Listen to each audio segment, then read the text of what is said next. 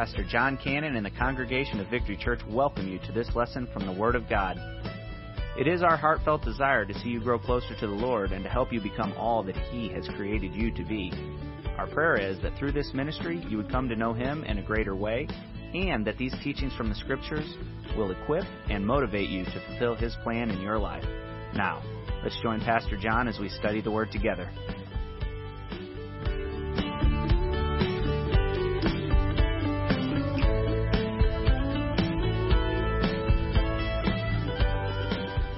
Turn your Bibles, if you will, please, to the Gospel of John, chapter 8. Uh, Dustin came earlier and read this passage of Scripture to us. We're just going to be looking at verses 1 down through verse number 11. This is the series that we uh, started back before Easter, and we've had a few interruptions along the way. Last week being Family Sunday, next week being Awana Sunday. Uh, so I've got this one and one more snapshot of Jesus that I want us to unpack together. But today's message is really going to be around Jesus, the sympathetic Savior. I want you to see His mercy. I want you to see His grace. I want you to see how He's, how He's not like a lot of religious people, very judgmental and legalistic and pushing their own agenda and casting stones. I want you to get a good snapshot of Jesus here in John chapter 8. This is one of my favorite chapters in the entire Bible uh, John chapter 8 because it's, it's really how I want to live my life. I do not want to be on the other side of this, and I'll unpack that in just a moment, where some of these religious people were. And I don't want our church to be this either. I really want us to do what Jesus would do in John chapter 8 through all of our life and all of our situations that we find ourselves in. I want us to show sympathy. I want us to show mercy. I want us to show grace. I want us to show love because every single one of us are sinners, right? Every single one of us, right? And scripture says, for all have sinned and fall short of the glory of God. Every single one of us deserve death. The scripture says, for the wages of sin is death, right? So we all deserve death and hell, but God, in His grace and in His mercy, made a way that Jon Cannon would not have to pay his sin debt and spend eternity in the devil's hell. And he did that through his son, Jesus Christ. That is the gospel message that we need to be sharing with everyone. Not a religious message of condemning folks. And I'm going to get more into that in just a moment. But I love John chapter 8. Okay? So I want to just call a time out today and get a little snapshot of Jesus here in John chapter 8 as we continue in this uh, message on portraits of Jesus. And I hope you find this chapter, these 11 verses, as encouraging um, uh, to you as they are to me. That's my goal for us today is that we leave here thinking, man, we serve a merciful, gracious, loving God. Uh, and I'm so thankful for that. Aren't you? Aren't you glad we don't get what we deserve? Yeah, right? Uh, so let's pray together and then I want to jump into this message. Father, thank you so much for our time together today. Uh, Lord, we do thank you for our church family. Thank you for the love that we have in the four walls of this church and um, but also out into the community. And Lord, we just we just want to show people that we love you, that we love them, and we're intentionally trying to pass our faith down to the next generation. That's the mission of Victory Church. And Lord, it starts with loving you and having a personal relationship with you. My prayer today is that if there's someone here that just needs encouraging, Lord, I pray you encourage their hearts. If there's one here that does not know you, as their own personal Lord and Savior, my prayer is that today would be the day of salvation for them. If there's someone here that maybe has pro- professed you as their Savior and trusted you, but their life just isn't living up to what you expect of us as believers, I just pray that you finger around in that heart and you help that individual rededicate and recommit their life to you. Father, have your will and way in this message. Uh, give me clarity of thought and clarity of mind and clarity of speech. And, and Lord, help me to share some of these amazing nuggets of truth that we find in these 11 verses with our congregation this morning. Hide me behind the shadow of the cross. And when folks hear this message today, I pray they hear you. I pray they see you. Not just me. I'm just a man. I'm just a messenger. It really is about the message of grace and love and compassion and mercy that you've given us all. We thank you for that. In Jesus' name we pray. Amen. read the story sometime back of a farmer. he had some puppies that his dog had had birthed, and there were four of them, and actually there were five of them, and uh, he was tacking up a sign out in his yard or out by the road, and he had a big farm, and he's out at the end of his lane, and there's a pole there, and he's tacking up a sign, puppies for sale. He got to looking and saw a little boy that was tugging on his coat jacket, and he looks down to this little boy, and the little boy says, Mister, can I have one of those puppies? And he said, Son, I just don't think you can afford these puppies. They're pretty expensive, and I just can't give them away. I, I just don't think you can afford them. The little boy kind of dropped his head and hobbled off away from the farmer, and the farmer kept nailing up his son, puppies for sale, and he got a small distance away, and the little boy turned around and he said, Sir, and he reached in his pocket and he pulled out some change and he said, I have 37 cents. Can I look at one of the puppies for 37 cents? And the farmer said, sure, you can look at the puppies for 37 cents. And he let out a whistle and the dog came running, the mother dog did. And behind the mother dog these little, four little furry puppies that are just learning to walk, that are running out there with mom to go down to the farmer down the lane. The little boy's all excited and then all of a sudden the little boy happens to see a fifth puppy slow behind, not coming alongside with the other puppies, kind of limping and running along the best he could. The little boy said, that's the puppy I want. And the farmer said, son, you don't want that puppy. That puppy's the runt of the litter. That puppy will never be able to run and play with you. That puppy can't even keep up with the other puppies that are chasing its mother. Surely you don't want that puppy. The little boy didn't say a word, but he bent over and he started pulling up his pant leg. And when he did, it revealed that he had on braces on both of his legs, metal braces running down each side of his leg and into a special shoe that had been made. And he said, This puppy, sir, will be able to keep up with me because you see, I don't run too well myself. And he said, And what that puppy needs is someone who understands. Now think about that for a moment. We all need someone that understands. Do we not? Every one of us in this life, because of sin and the sin nature that we're born with, we're all walking with a limp, right? There's none of us that are perfect, spiritually speaking. We need someone that understands who we are. Men and women born into this world, a sinner with a sinful nature that's in dire need of a Savior not a religion, but in dire need of a Savior that understands us and can heal us and make us whole. Amen? That's what we see in John chapter 8. In John chapter 8, and by the way, everyone should have sermon notes. If you don't have one, hold your hand up and our guys, I think there's enough for everyone. Our guys will get those for you. Hold your hand up if you don't have a sermon note. We got right here in front of you, Dan. There's some in the back. Okay?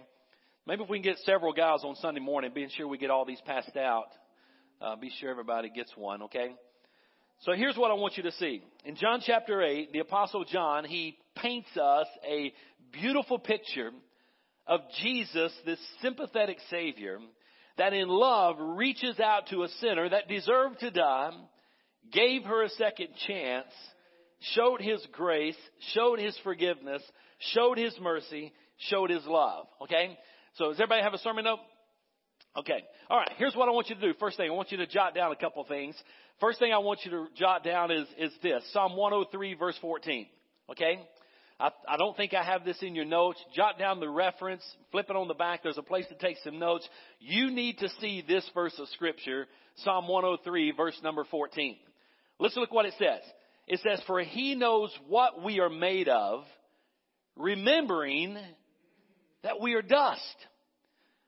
Guys, aren't you thankful that our God in heaven, our Lord and Savior Jesus Christ, He knows exactly what we're made of. He knows exactly who we are. He knows exactly what our strengths and what our weaknesses are. He knows exactly what our flaws are. He knows exactly what the areas that we're tempted in and what our temptations may be and what our sinful actions and thoughts may even be. But in the midst of all of that, here's what I want you to get. He loves you. And He loves me. And He extends mercy to us. And He extends grace to us. And he, he extends forgiveness to us. I just want you to know that God knows who you are. He knows exactly what's going on in your life. He knows exactly what you are made of. And He remembers that, oh yeah, they're just dust. Right? They're just dust. I'm thankful for that verse of scripture that I know God knows me. Right? There's nothing I can hide from Him. The scripture also teaches us there's nowhere that we can go that He is not there. He is everywhere. We cannot hide from Him and He knows exactly who we are. A couple things I want you to see and jot these three things down in your sermon notes. We're going to look at this sinful woman first of all.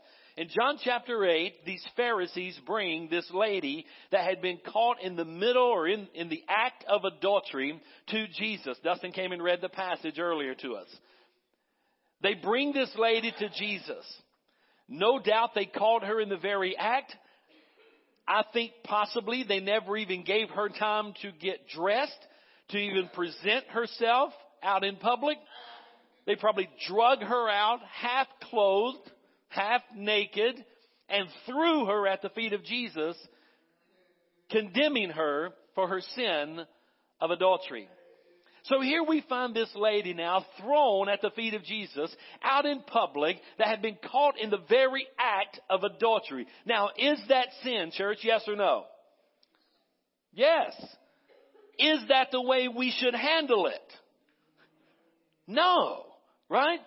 But the religious leaders of the day thought this is what we must do.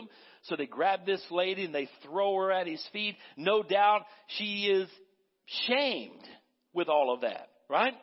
I mean, would you not just love if tomorrow morning that someone would come and drag you out of bed and parade you to the town square and with a megaphone sit there and shout and tell everybody what your sins have been over the past week and all the horrible things that you may have thought or done? Would you love that to be exposed from the town square? None of us would, right? No matter how good a life we try to live, I still don't want my flaws exposed like that. But here we find this sinful woman. We find her sin. Yes, she is caught in adultery. By the way, we have all sinned, right? I've already unpacked that. Romans 3:10 for all have sinned and come short of the glory of God. Romans 6:23 for the wages of sin is death. We have all sinned, so we all can relate to this woman. And here she is being shamed by being thrown at the feet of Jesus. You know what her sentence is? You know what they're wanting? They're standing there with Jesus as religious leaders of the day with stones in their hand. You know what it is they want to do? They want to kill her. They want to stone her. These are the religious people of the day that found a lady that sinned. Right? She did sin. They yanked her out of the bedroom in the state that she was and threw her before Jesus and shamed her. And the sentence was, we need to stone her to death for this sin. As a matter of fact, her accusers were right. That is exactly what should have been done to this lady according to the law. According to the law, she did deserve to die. Let me read it to you. Leviticus chapter 20 verse 10. If a man commits adultery with a married woman, he commits adultery with his neighbor's wife. Both the adulterer and the adulteress must be put to death. Deuteronomy 22 and verse 22. If a man is discovered having sexual relations with another man's wife, both the man who had sex with the woman and the woman must die. You must purge the evil from Israel. Now there's a problem. What's the problem? You know this church. What's the problem? Where's the man? Right? The law says that both of them that are caught in the act are to be dragged in and stoned according to the law. So her partner was not there. They both were to die for this sin. Let's go on a little further and let's look at the critics. Let's look at their scheme. Let's look at what it is that they are doing. You need to write down they had a plan and they had some problems. Now the text tells us, if you look down in John chapter 8 and verse 3 and following, their plan, what was their plan? They, did, did they really care about this lady? No. They cared about their agenda. Right? And here's what you're going to discover with self-righteous religious legalists of our day. They really don't care about the person. They really don't care about the sin. They really don't care about the soul of the individual. They really don't care if the individual is shamed or not. What they care about is pushing their own self-righteous agenda. Right? That's what's taking place here. Now, their plan was this. We're going to trap Jesus. We're going to trap him. Whichever way he goes on this, we have him. Right? What do you think that means? Well, if he goes easy on this lady, if he does not say, throw your stones, grab your rocks and throw them at her right now and kill her. Yes, that's exactly what the law. If he does not stone her, they're going to say, he's going easy on the law.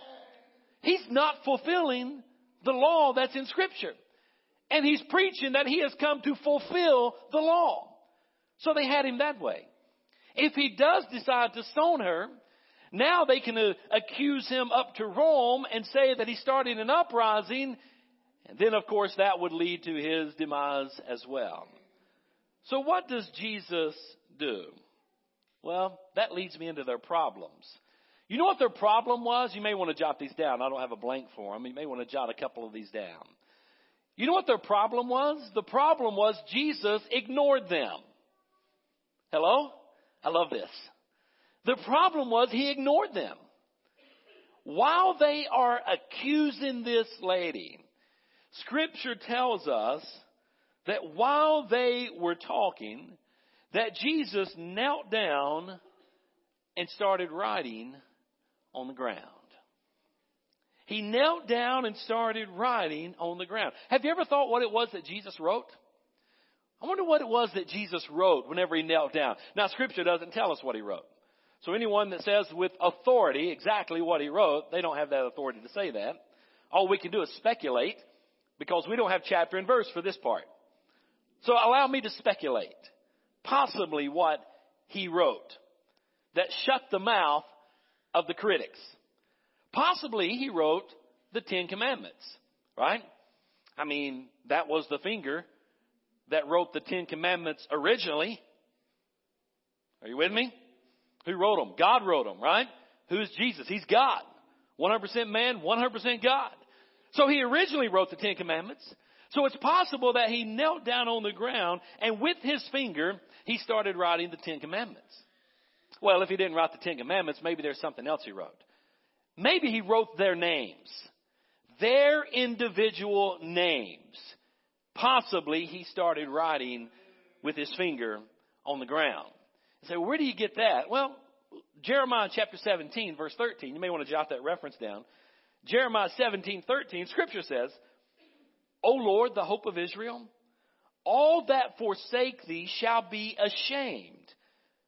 And they that, that, and they that depart from me shall be written in the earth because they have forsaken the Lord, the fountain of living waters. These Pharisees knew that verse of scripture. So it's possible, I don't know, but it's possible he could have written their name and they're like, that's us. We are the ones that have departed from the Lord. I don't know if he wrote their names or not, but it's possible. There's a third option that it's possible that he could have written. Get this. It may just be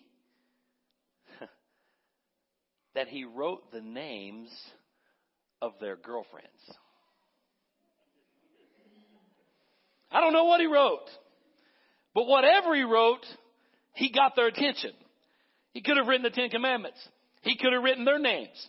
Maybe he wrote the names of, of their wives and their girlfriends and their mistresses and so forth and so on, which puts them in the same adulterous sin that they have the lady in. I don't know what it was that he wrote in the sand. But here's what I do know. They were exposed. While he is kneeling down, writing in the sand, when Jesus did speak, he said this He that is without sin among you, let him first cast a stone at her. The first one that is without sin, let him cast a stone at her. You see, adultery is more than just a physical act that we do. The sin of adultery can take place in our heart and in our mind.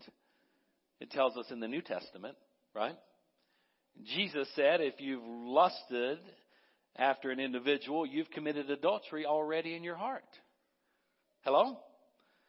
So whatever it was that Jesus wrote, he exposed them of their sin. Here's what I want you to know. There was a lot of shouting and condemning and ridiculing of this lady when they threw her.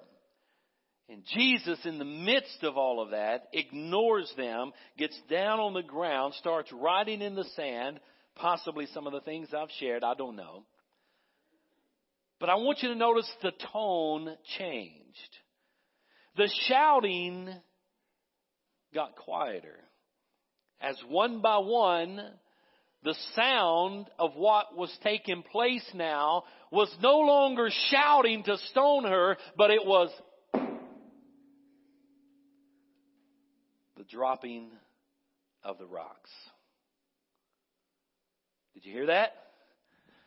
The sound now is no longer stone her. Kill her for her sin. She's been caught in the very act. Scripture says that she must die. Is that true, church? Must she die for her sin? Is it true? Come on, talk to me. Is it true? Yes. Yes, she was caught in the act of adultery. Adultery is a sin. And yes, according to the law of the day, she should die. She deserves to be stoned according to the law. But not according to this snapshot we get of Jesus. This sympathetic Savior that's filled with forgiveness and mercy and grace and when he knelt down and started writing in the sand, the shouting and the judging of this lady started coming to an end. And no longer was it the shouting that was being heard, but the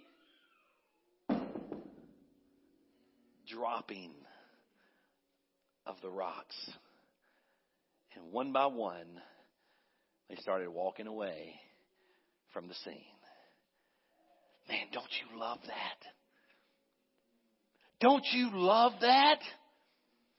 You me tell you why I love that? Because I deserve this. Are you with me? Let me tell you why I love that?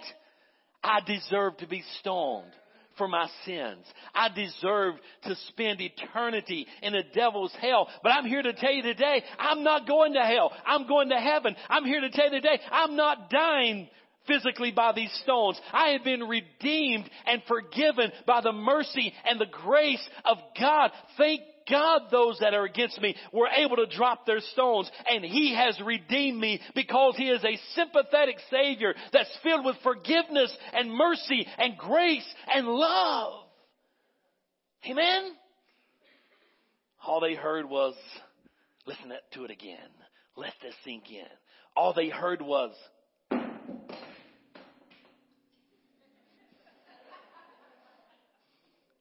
I, I thought surely I just didn't bust a guitar back then. Didn't know which way it rolled. all they heard was the dropping of the rocks. Guys, let me get to this. This is what we need to do. This is how we need to live. Right? Hashtag say it for me. Say it again. Hashtag. That should be our motto. That should be how we live. Amen? We stand in no position to judge anyone. No position whatsoever. Even as pastor, when I'm out and about in the communities and I find myself surrounded by folks that are not believers in Christ and living in their own flesh and indulging in the sins of the world, it's not my place to stand there with a rock in my hand. Are you with me? That's not my place. It's not my job to condemn and convict. That's not my job. My job is to extend grace and mercy and love and forgiveness that Jesus offers and put myself in the same position with that individual that is lost and living a sinful life because that's where I used to be. And just because I've been delivered from it does not put me above it, nor does it allow me to be the judge. I am not the judge. I'm just a sinner saved by grace that knows a little bit about God's mercy and His love and His compassion for all of us. So I want us all to drop the rocks. Now here's what I want you to see for the sympathetic Savior. I want you to see He faced her. He looked her face to face, eyeball to eyeball. He says, Where are your accusers now? There aren't any, right? Where are your accusers? And then I want you to see that he forgave her. You see, this lady came to the place where it was just her and Jesus. That's it. That's all that was there on the scene now.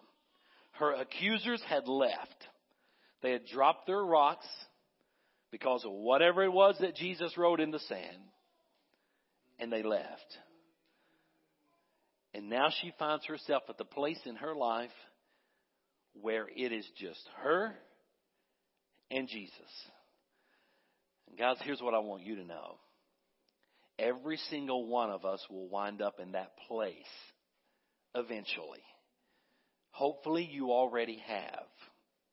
If not, hopefully you will soon. Where it's just face to face, you and Jesus. And I'm standing there in my sin, and it's just Jesus. And I've got to do something about it. Right?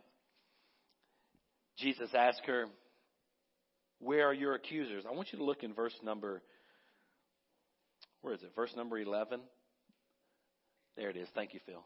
Verse number 11 on the screen. I want you to look at that. She says this. Go back to verse 10, if you would, please, Phil. Jesus stood up.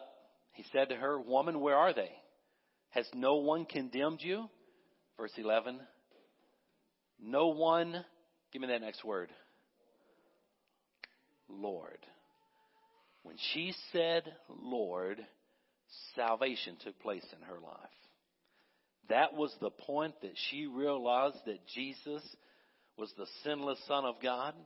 That's the point that she realized that He now is her Savior and the Lord of her life. At that moment, right there, when she is face to face with Jesus, that's the time right there that she became a believer. Face to face with Him. They faced each other. And then look what Jesus said. Neither, read it for me, read it for me. Neither, stop right there. Wow. Can you imagine this lady in her shame, half naked, caught in the act of adultery, drug out into the public, thrown at the feet of Jesus. No doubt a crowd had assembled. They're throwing the rocks. She thinks surely she's going to die. All of a sudden, Jesus kneels down. He writes something in the sand, in the dirt. They start to leave. They drop their rocks. They go away. The crowd disappears. There's nobody now but this lady in Jesus. He says, Who condemns you now? And she said, No one, Lord. Salvation. He says, Neither do I. Wow. Let that sink in. Absorb that. Church, when we get face to face with Jesus and we acknowledge Him as our Lord, then I want you to know He's saying the same thing to us. Neither do I condemn you. So why in the world should we get up and turn around and condemn somebody else? It's time for us to drop the rocks. Are you with me? Man, that's good stuff. I love that. Neither do I condemn you, said Jesus. Then he gives her a mission. He says, Go. And from now on, don't sin anymore. In other words, live. Live a righteous life. Put away sin. Do you think this lady was transformed? I think she was. Get this. The only one qualified to throw a stone refused to. Let that sink in. The only one, qual- who was that? The only one qualified to pick up a stone and stone her for her sin refused to. And then I put in the bottom of that slide. Let this be our attitude. That's the kind of church I want to pastor. That's the kind of people I want to be around. Right? Hello? I'm not saying go soft on sin. I'm not saying don't have conversations and kind of let folks know what is sin, what isn't sin, and how God expects us to live. I mean, Jesus even said, go, and from now on, don't sin anymore. So we got to know what is sin, what isn't sin, and how we're supposed to live. I'm not against teaching that stuff, but do not teach it condemning folks with a judgmental, Pharisee, self-righteous, holier than thou attitude. Don't ever forget where you came from. All of us deserve hell. Amen? So I want us at Victory Church.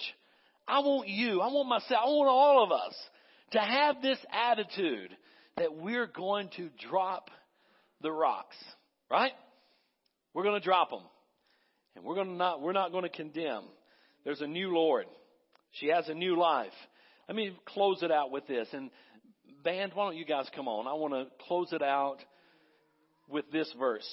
I want you to jot down this verse in your sermon notes if you haven't already.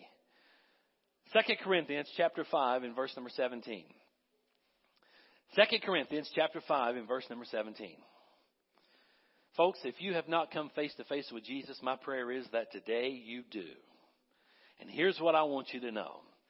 The scripture says, 2 Corinthians 5:17, therefore if any man be in Christ, he is a new creature. Old things are passed away. Behold, all things are become new. I love that. Do you think this lady that was caught in the very act of adultery, that was being drugged through those sandy streets and thrown down at the feet of Jesus with the self righteous Pharisees that were very religious leaders and powerful people of that day, do you think she thought to herself, surely today I am going to die?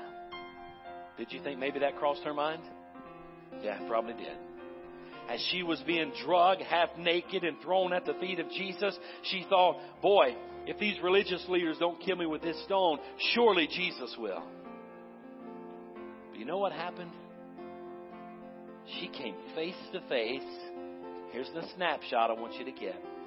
She came face to face with a sympathetic Savior that's filled with mercy and grace and love and forgiveness. Started writing in the sand.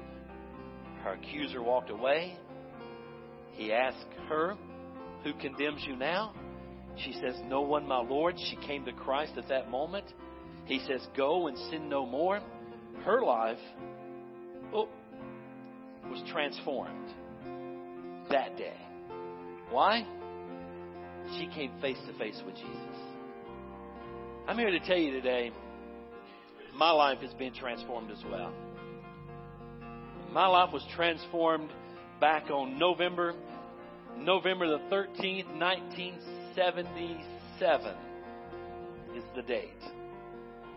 That's the day I met Christ.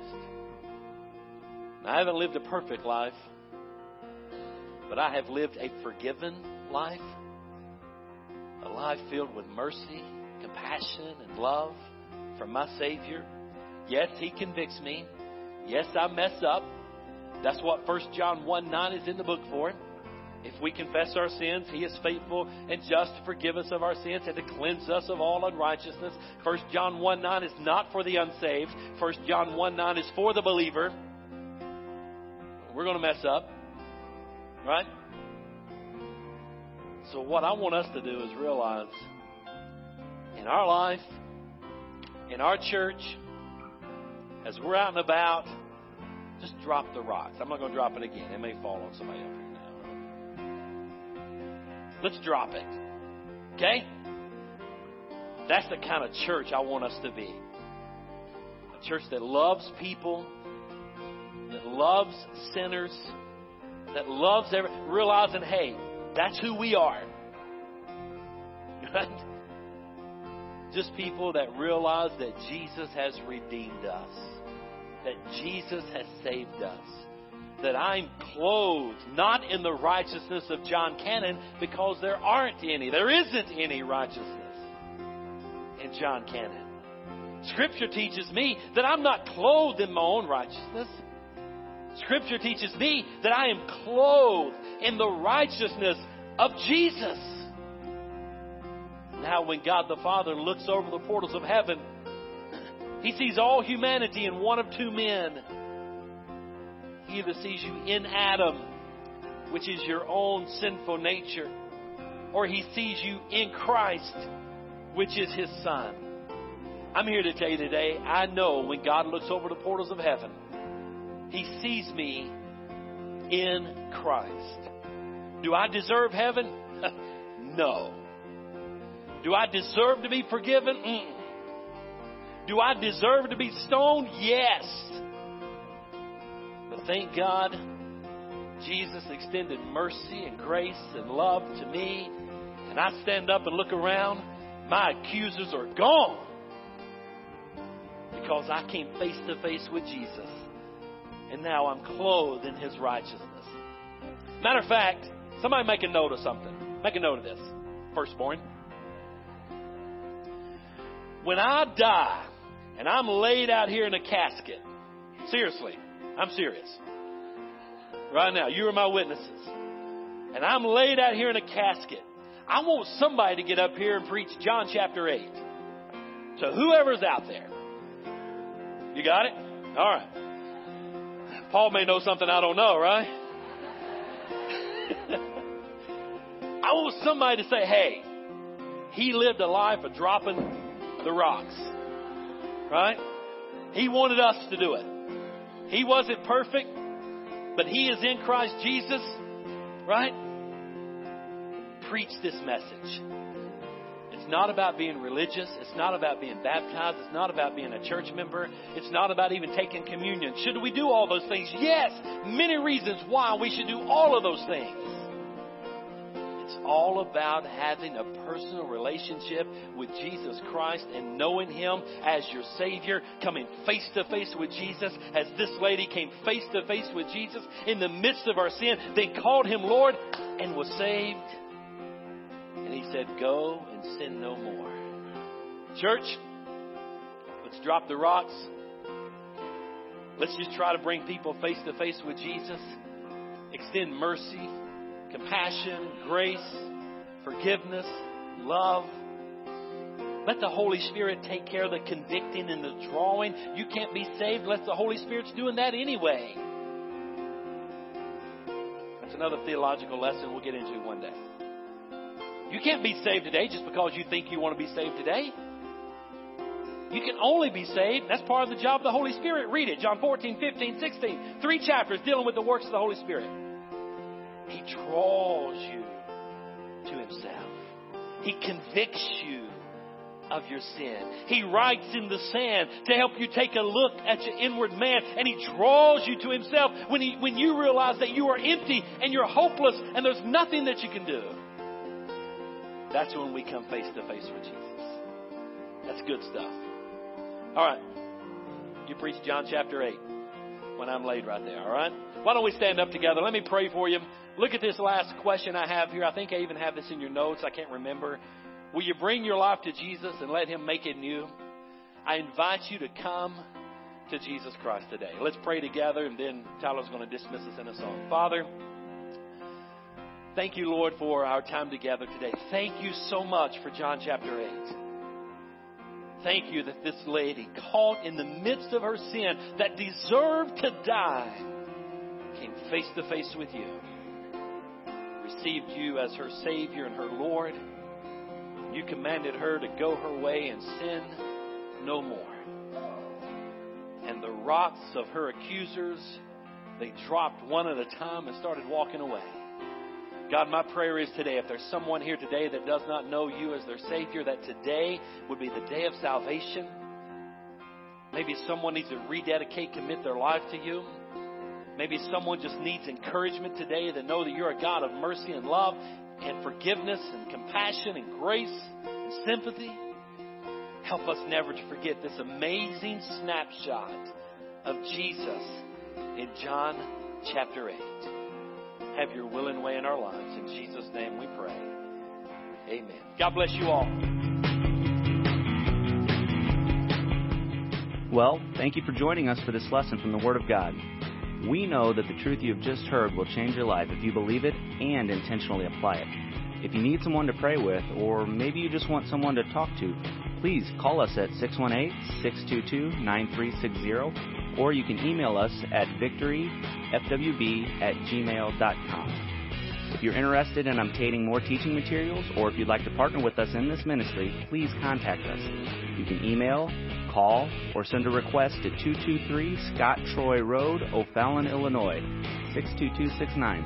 And again, we thank you and are glad you could join us.